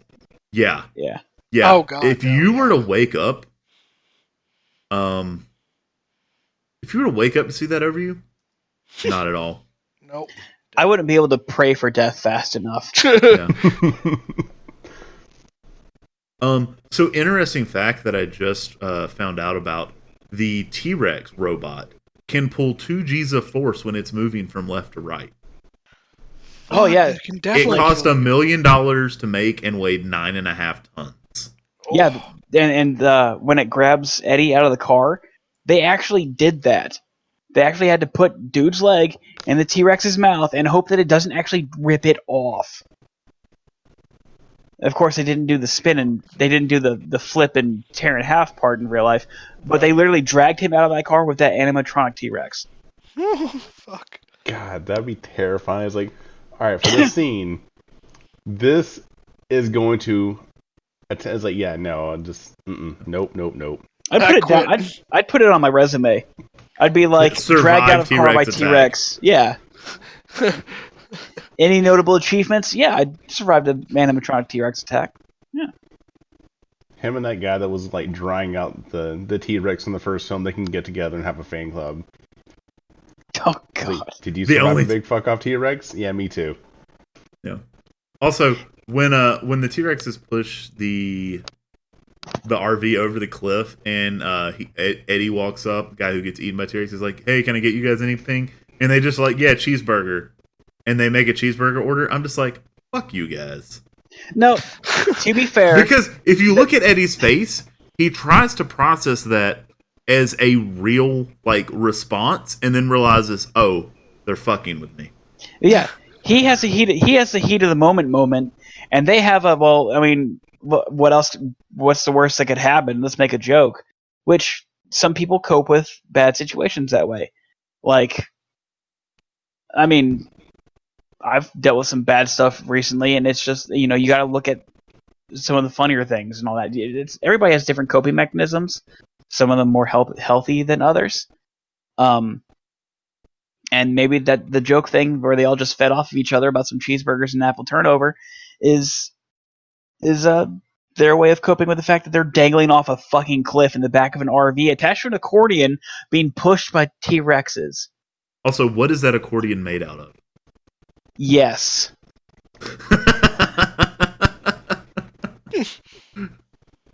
I have no idea. I, I've seen videos of those of the accordion buses in use, and they put benches through the freaking accordions. At least in Europe, they do. And so these people are sitting on the benches, and the, Oh, the, shit. the buses are going around corners, and the bus is flexing around them. And they're just like their their feet are off the ground, and these Nope. accordions are moving around. Nope. Yeah, it's a big nope factor. oh, Very big no Hafner. But also, when they're on the on the island and they're yelling, Sarah, Sarah Harding. Nick, how many Sarahs do you think are on this island? but it's funny because later in the movie, Goldblum, as Ian Malcolm, yells Nick, Nick Van Owen. oh my god. but I think he does that like just I, I think that's one of those things where he's like, oh, I'm gonna play off this. Yeah, I, I, I think it is too. humor. Yeah, I, I definitely think it is too. But it's just really funny to me that that happens. Oh, yeah. um, and then you know, so so so basically, they're trying to get these dinosaurs off the island. Shit goes south because if we've learned anything about movies with dinosaurs, it's They go nothing south. goes. As, It's yeah, not, it's not gonna go well. nothing who goes as parks- planned. Except for we're Who back. parks That was RVs? Happy. Who parks RVs on a fucking cliff? That is a good question. There's literally there's it's, it's a whole island. I'm sure there was no shortage of places to park your RV. Yeah, not like Why parking's at a premium. cliff? Yeah, because how else are you going to get that six shot, man? Ah. yeah, it's in the script. You're right. Yep, it's script. um, It's also I in the will say, though, yeah, yeah. That's- things would have gone a lot worse if Lost World took place in 2019 versus um, 1997. Because if it happened nowadays, big fuck off T Rex is causing shit through San Diego, and everyone be pointing out their cell phones, being like, "I'm gonna film this and put it on YouTube," and they would Oh, get they would. fucking eaten. Yeah, I was actually going to bring that up. So, can we also talk about how the hell did the dinosaur eat everybody on the boat to cause the boat to wreck? Okay. so Here's Here we what- go, Oh, Mr. Oh, Debunker. oh, we let's got go, this. Debunker. Fuck. hold on to your panties, boys.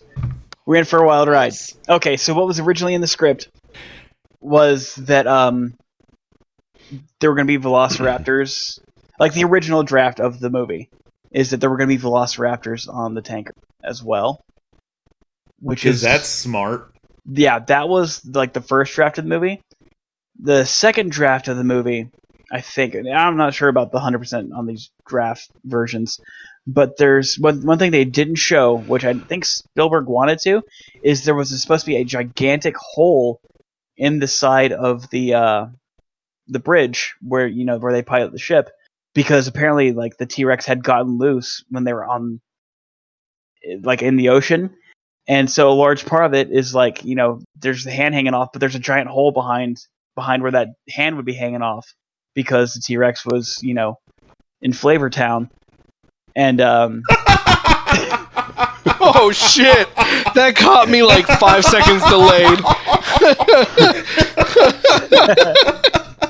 so Oh shit! the t-rex is on is t-rex is on an eating spree uh and pretty much like the they think this one uh this one dude uh, apparently like went down into the hold to like lure the t-rex in there and then the other guy in his last like moments closed the hatch on top of him something along those lines. But because i had to describe it matt's gonna go it's not canon. So it's not canon. No, what I'm- really happened is random body parts on this boat they come stock. It's just the way it is.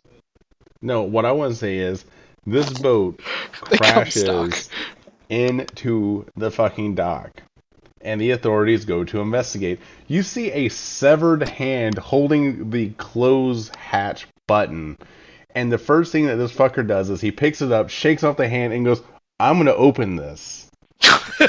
like, why? Why would you think that's a good idea, Dude, Like, he he gets paid nine seventy five an hour.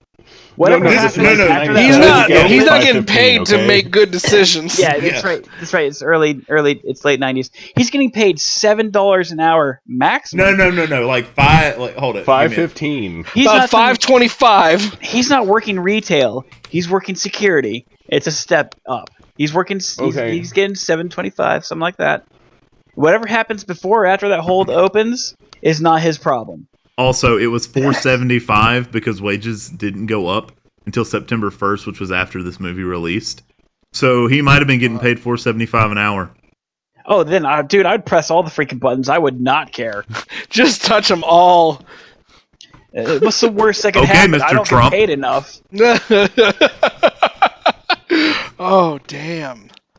Um, the San Diego scene Well- though is hilarious to me because they're explaining what's going on with the T Rex. They're like, he's hungry, he's thirsty, and he's drugged out of his mind.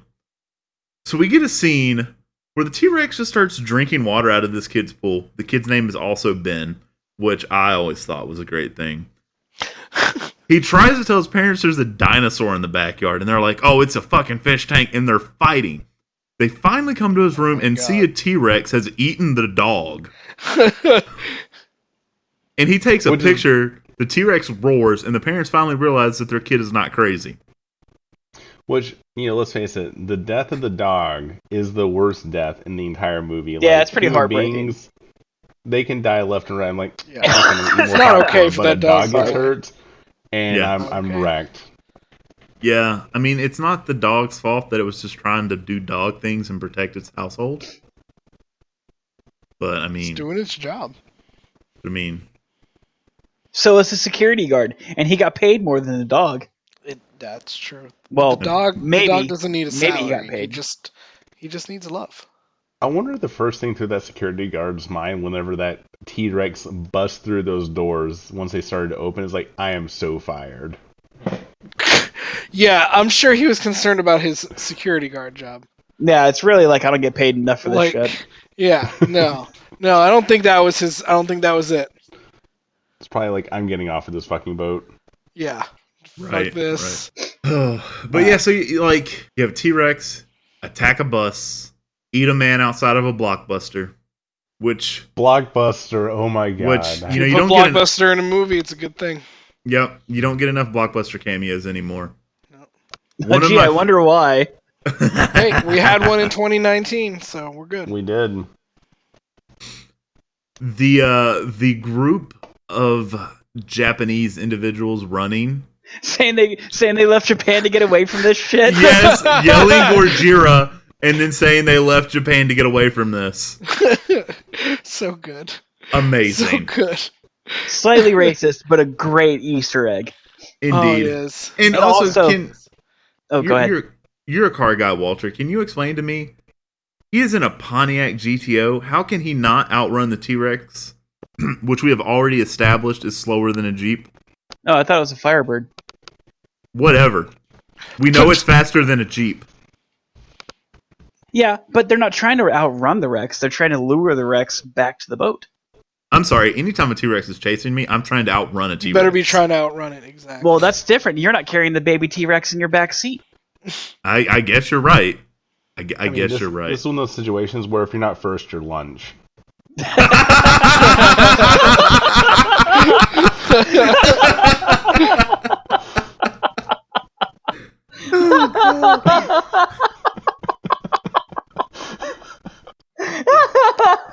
That was so solid. that was the best thing I've ever heard. okay. But yeah, Uh, lo- long story short, they finally managed to lead T Rex back to the boat. And I love this scene where Douche Nozzle nephew goes down to make sure every everybody's in there, and he sees the baby T Rex, and he's like, "Oh, good, you're here." And somehow we get Ninja Rex 2.0. oh no, he heard it. He did not recognize it fast enough, Well, no one said he was a smart man. but He's book smarts, si- not street smart, not Yeah. street smarts. But um, earlier in the movie, we do see the scene where Douche Nozzle uncle here, or nephew in this case, was the one that broke the baby T Rex's leg by like tripping over it. And then we get that sweet karma with baby T Rex learning how to hunt by eating this dude. And the line we get earlier in the movie from Malcolm is This is a big mistake, and I'm going to be there when you learn that. Malcolm's the one standing at the top of the rampway to close the thing as he's getting eating, and it's like, mm, karma rolled up into a sweet little morsel that we can devour. Now, the way, the way, in in one like one of the original drafts of the movie, um, he was gonna get eaten by a T Rex anyway. But it, I forget the exact scenario, but like, ah, what is it? Basically, like Roland Tembo, douchebag nephew, Malcolm, Nick, and all them were like gonna meet up.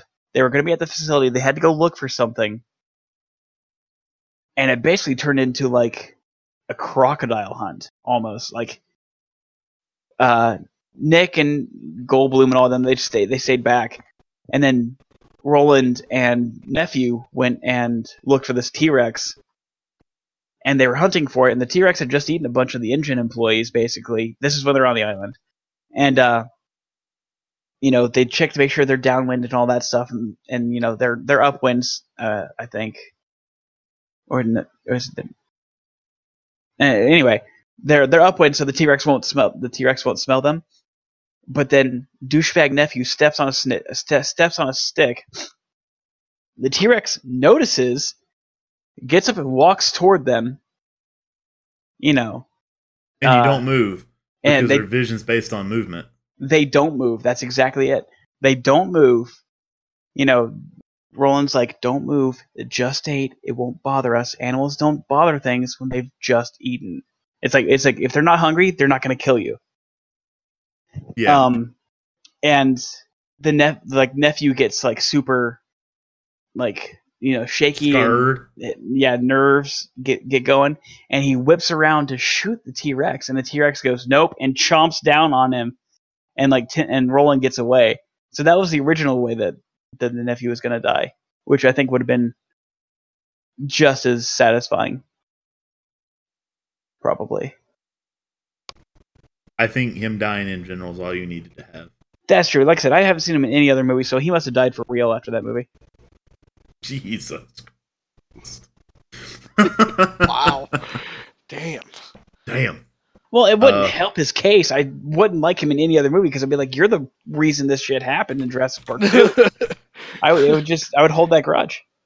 The Billy Zane grudge. The the Billy Zane grudge. Yeah, When you hate somebody for no reason other than they were in a I movie. mean, Oh, I speaking of speaking of that, if that's the way it is, then uh, that that one chick who is in all of the uh, Johnny Depp movies.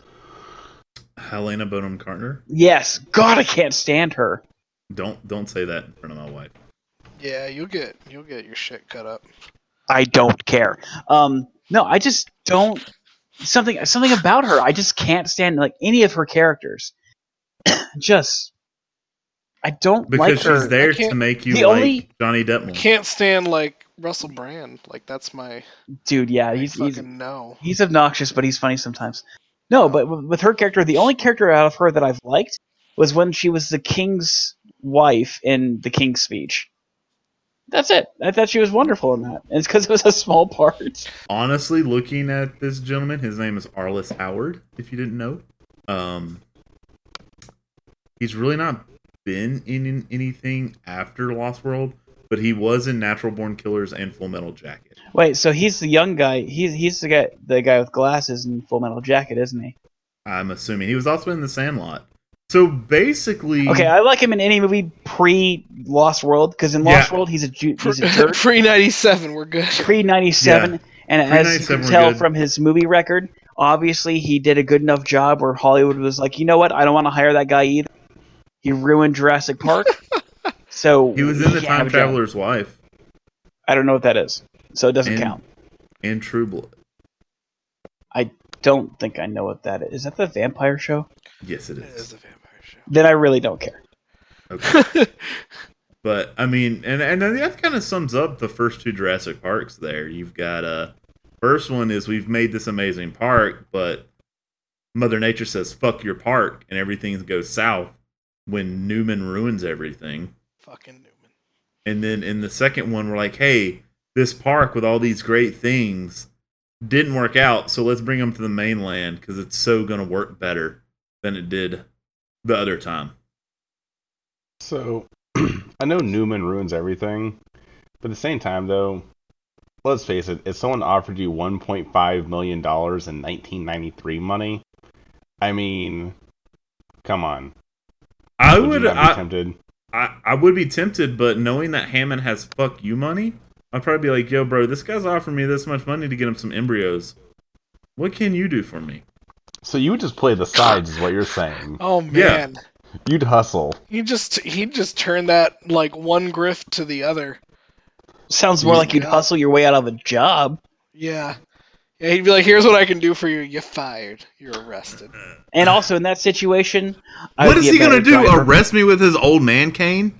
No, he's gonna get his hitman, take you out in the in the in the uh, fucking forest, and then you'll I be mean, wondering why. I'm just- I'm just gonna say it. conspiracy. I'm just gonna say it. Muldoon could put you in the raptor cage, and there'd be no evidence. And there won't even be any blood, as the uh, No. as the cow showed Yeah. us. Just bones would come out clean, son. I wonder what they do to get them clean bones. Do they like boil them or something like that? Usually, that's what you. Would Yeah, do it's, get those you bones boil to get all the boil stuff them. off. Oh, do you guys have anything else to add to these first two films? I will talk about some interesting box office numbers for Lost World. Let's hear it. Uh, okay. So, yeah, it did. So with all the shit it gets, it, it did a lot better than I thought it did. So it uh, took on its opening weekend, which was Memorial Day weekend. It took over that four-day weekend. Technically, it took ninety-two point six millions, ninety-two point six million dollars, which at the time was the biggest opening weekend, surpassing the previous record holder of Batman Forever. what? yes, the previous record holder of Batman Forever. Look, the Dude, Which, by the way, time. that was a 52.8 million opening weekend. Which, yeah. Um, so Lost World went on to hold this record for four and a half years until Harry Potter and the Sorcerer's Stone came out. Um, but Lost World did still hold a record for a while of highest single day box office of 26.1 million until Star Wars Episode 1, The Phantom Menace. oh. The Why are there so many bad movies that did so well at the box office? Whoa, whoa, It's because good whoa, whoa. Marketing. Episode one was not a bad movie. Episode one is not a bad movie. Is it a great movie? No, but it's not a bad Star Wars movie. Ben is just silently. It's because he Hmm. knows I'm right. so because the Last Jedi was worse. Oh my god. I don't want to get on the Star speak. Wars topic because Yeah, there's a- obviously. because I got feelings about that franchise that could fill up a whole podcast. Yeah. So I'm just Oh, it not. will, and I'm going to be involved in that podcast as well. yeah, you can't cut me out of this. Future spoilers, everybody. Fucking, it's gonna be like a eight-person podcast episode. Matt, I'm just gonna let you. I'm just gonna let you know, Matt. You may be. You may have to stay in your lane in that one. It's Oh, gonna be. It's gonna be. It's gonna be a battle royale. Battle Royale. Yeah, you just got to stay in your lane, buddy. There's just so much more Jurassic Park related stuff that I want to talk about. Is it Jurassic Park or Jurassic World? Jurassic Park. Well, then keep going. Keep, keep it going. Okay, I mean, yeah. Ben asked me one day. We were having a conversation, and he asked me who I think the most important character in the Jurassic World in in, in Jurassic World is. And I sat Jurassic there. World or Jurassic Park? You said, oh, sorry, in Jurassic Park. Sorry. Okay, because I'm about to say, I specifically said, is it related I to just Jurassic asked you. Park? Because we all know in Jurassic World the most important character is Claire in those heels. Anyway, yes. um, no, those those heels. Just those heels are the most important character. The support Yeah. they have for Claire is unmatched. unmatched. Get you a relationship that has that level of support. Relationship goals. Get you a man that lifts you up that high. Anyway, um, I'm just saying, those hills have some like. to, to the power. two girls who Oh my listen to this podcast, get you a man who lifts you up as high as those heels. Um, but yeah, like Ben asked you me one day. raise Who, me up. ben asked me who I think who I thought the most important person in Jurassic Park was, and I was stumped because it's something I had never thought about before.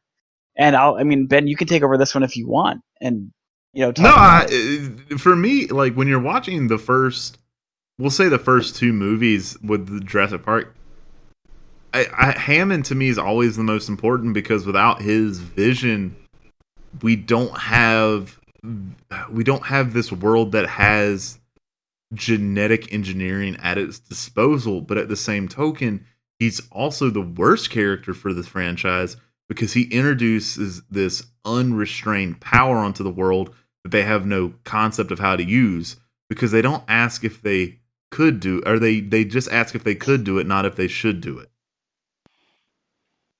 yeah. I mean, what what is it you said about Nedry? He's no, he's responsible for all of it that happens. yeah uh, yeah he's he's responsible for all the negative to me Because Yeah. if he doesn't go and shut down everything, there's a strong chance that that island doesn't get torn apart in that storm. Everything works as it's supposed to, and while it's an uneventful, soft open for the group, there's not mass hysteria, chaos, and death everywhere. So because of Nedry's missteps, that's why we have all the the death and destruction that had that follows in Jurassic Park and the Lost World and moving on through the rest of the series all kind of spawn because of Nedry's one mistake he makes. I Because guess of- for me, like the most important character, and this is just the way I see it, is um Dr. Grant because I mean, as a kid, I was a huge dinosaur fanatic. Like, I love dinosaurs. I could name all the dinosaurs off the top. Like, love them. And He always Jurassic reminded me of my dad. Grant did? Yeah, it's because my dad used to wear a lot of flannel shirts and a hat like that. And he could totally pull it off. I could never pull it off. I look like a freaking gay cowboy. But my dad pulled it off like a badass. All right, same way, same way Grant did. But no, like Grant though, like this is someone who is a lover of dinosaurs, which me was as a kid was a lover of dinosaurs, seeing something amazing for the first time in his entire life, and I I could relate to that as like as a you know kid, it's like I fucking love dinosaurs and I see them in books, and then bam, you see them on the screen, and it's just like in awe, and I kind of relate that a little bit to like how Dr. Grant's reaction was. That scene, the very beginning of the movie, and that whole like Mother of God dropping his sunglasses down and just staring in awe. And I'm like, yeah, this is the guy that I'm gonna like click with. Because you feel like you're seeing everything through the. He feels like he's seeing everything for the Yeah, first seeing it. time. Yeah, and exactly. Okay, I can I can see that. Do you Yeah, guys I- have any I'd like go with that. Yeah. Yeah. Do you guys have any like weird uh I guess memories related to watching Jurassic Park? Like I when I was younger, you know, this movie came out when I was very very young. Um I think I was like 3 or 4 at the time. Um I remember like watching it with my dad, and when the T Rex would break out of the paddock, of course, you know, you don't move because the T Rex's vision is based on movement but I would hide behind my dad while we were watching, like because he would like lay he would like lay on the floor himself up and just watch the movie, and I'd I'd lay on the ground behind him and watch over his like over his shoulder because I didn't want to be seen by the T Rex.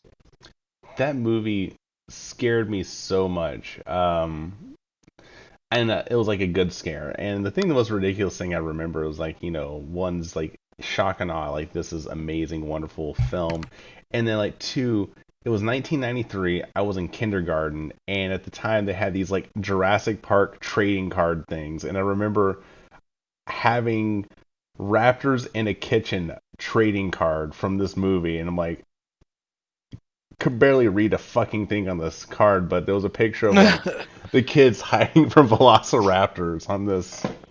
Dude, I got one similar to that as well. One of the cruel, cruel jokes, because you know, dads are expert jokers.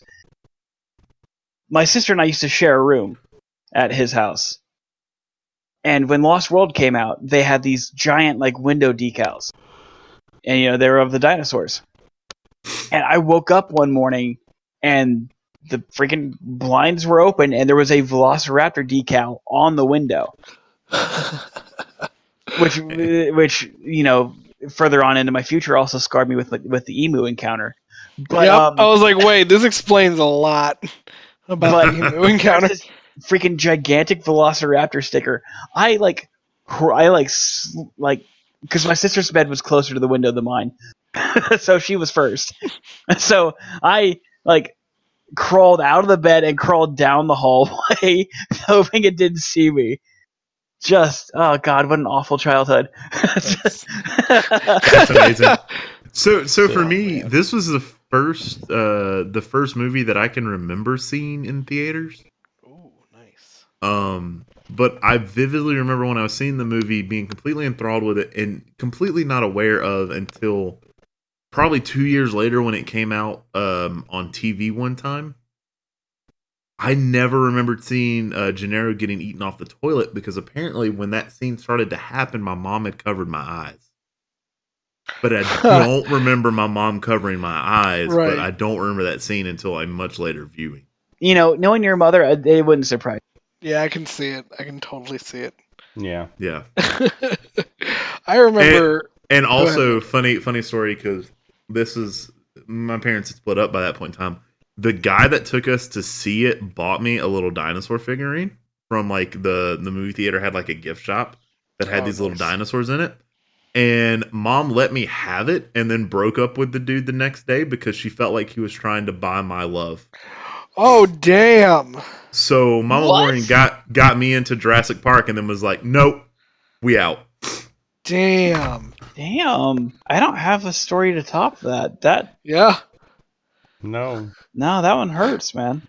Well, that's that's why I was letting you guys tell your story first before I started. Fuck. Oh, I, I take it back. I have one more. It's not as dark as that one. At at my mother's house, all old uh our house a few like a few, A few- houses a- ago. um, she bought me a Jurassic Park poster, and it was of the T Rex's head.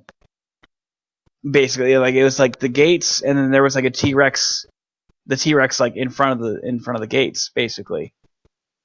And she put it in the basement, and she took me down there to sh- to show me, which why I don't know, but I'm glad she did, because that's where that poster proceeded to live for the next, you know, 21 years of my life un- until oh, not amazing. 21 years but the next like i don't know like 12 years of my life that we lived in that house because it scared me so bad i refused to have it in my room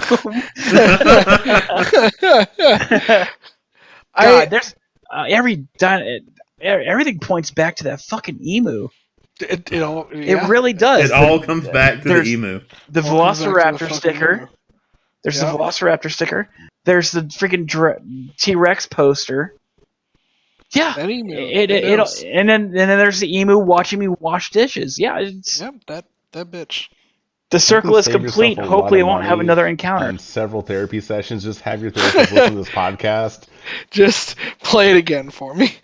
I feel like Lauren's gonna listen to this and be like, "You're an idiot," and it oh. explains so much. Well, good. That'll help you through some awkward parts in your relationship in the future. Exactly. I was gonna So- say my my Which- memory is because I was way too young when it came out in the theater, but I know because the first movie I saw, I remember seeing in the theater was Lion King. I definitely remember that. So, but when when I the first memory I have of watching this, I remember was with my uncle, and he always had like crazy good surround sound systems, and he'd always have these huge media rooms in whatever house they were in.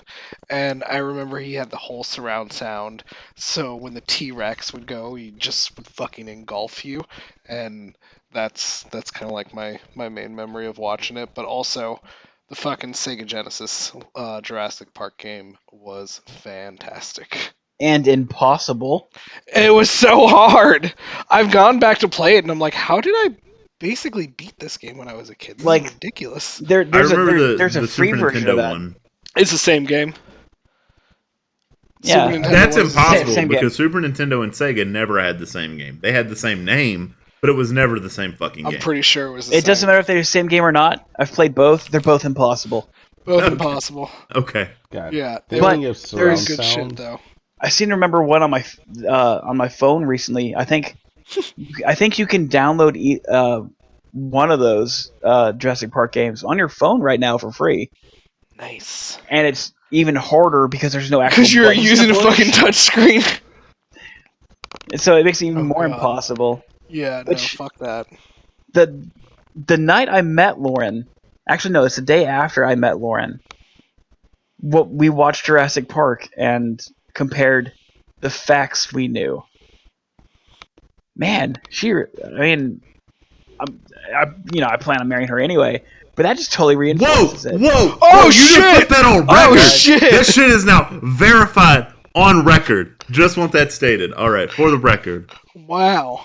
It's when not a- Lauren listens to this podcast, she's not gonna listen to it. She's not she, but I am gonna walk to to. Warren's house with a boombox over my head. Put this on a VH or put this on a fucking put it on a cassette tape. VHS tape, make her listen to it. yeah, exactly. You're gonna Be have to bring over the VCR, hook it up, sit her down, and be like, "Wait, how do we connect this? This TV has no components." I'm gonna let you know that it's not a secret. I- she knows we plan on getting married. I mean, it's The fine. moment, the moment she hears it, Walter better be just on one knee, ready to fucking propose. oh yeah, like when that line happens, the podcast pauses. And you know, I. I I haven't thought that far ahead that far ahead as to how I'm gonna propose. but, But this isn't the worst right now, idea. This is sure as hell not the way I'm gonna do it. well, that is nothing but a disappointment. Uh, well, maybe to you guys, but to her, Yeah, it might be a sign of relief. So, also for everyone's record, the Super Nintendo version of Jurassic Park was a top-down game. Oh fuck you! Same as the Game Boy version. The Sega version was a What was side that side scroll? Okay, and so you it's, played it's as Sega either one. Alan Grant or a Velociraptor in the Sega Yep. version. Yep, I remember playing as a Velociraptor. It was fucking awesome. Oh, Ben Ben downloaded the Jurassic World Evolution game because he heard me talking about it, like the amount of chaos that was Oh. happening. That's so good. Yes, yes, that is the reason I paid full price for that game. Yeah, like I was freaking. I was on the second island, right? And the second it's island. so had- much fun. I paid full price for a game on You- Steam. You did pay full price for that. I bought it like a few weeks ago for nothing. Like, I'm on the second island. The second island, they start introducing storms. So naturally, what do I do? I'm like, oh, I'm going to breed as many Velociraptors as possible. What's the worst that could happen? So I, I breed these Velociraptors. There's like six of them. And then I have like three other paddocks with like the herbivores in them because there's way more of those than there are carnivores. And then the storm hits. And Ben Ben is just like talking to me on Xbox Live. And I'm playing this game and he, he hears the progression of things getting from bad to worse. Buys the game. and, and I like bought it the next game. I bought it the next day. in, in like three in like three minutes, I was like, "Oh man, the Raptors are getting antsy." I, mean, I was like, "I was like, they're getting antsy." I'm gonna have to go send my my guys over there to like repair repair the fences. And Ben goes, "Oh, what's that like?" And I'm like, "Oh god, they're out." and and so in like less than like two minutes before I could even contain the situation, the Raptors had split up into two different packs. Three of them went and started attacking tourists. The other three started making their way through the herbivore paddocks, just wreaking havoc and killing anything they could and moving on to the next paddock. And Ben heard all of this happening as I'm like freaking out because I couldn't control it. I'm like, I can't tranquilize them fast enough. Oh my god! Because you got to do things like freaking ass backwards in that game. It's like, oh, you have to tranquilize, you have to shoot from the helicopter. And so I'm trying to shoot six moving velociraptors from a helicopter as they're wiping out my entire park. And then Ben bought the game the next day. And we just started Yep. That's amazing. and then Ben pointed out a really a really uh, revolutionary thing to me, I guess. He said it's easier to breed the the cheap ass herbivore than it is to replace the feeder if you run out of money. So I've been doing that. It's like if I ever run out of money, I just feed the T Rex or whatever dinosaur the freaking like cheapest like ostrich I can because it's like a hun- it's like Are you, are you sure? Are you sure that's not because you hate emus and this is your way of getting back at them? It, it might be subconsciously, but it's it's you know it's it's like hundred fifty thousand dollars cheaper to feed him another dinosaur than it is to feed him just a pile of meat. That's amazing. The game is the game is really good. It's a it's an excellent time waster. Lauren Yep. and I Lauren had me like there's you can get Isla Nublar, and it's a it's a sandbox game, a sandbox level, and you can just build whatever you want.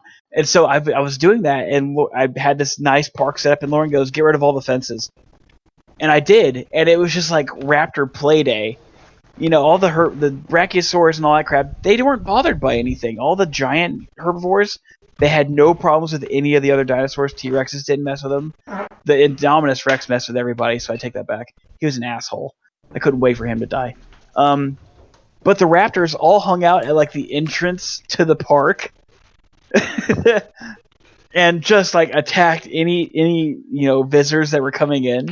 when I, when I yeah, looked, Raptors Raptors learned where that food came from. they did.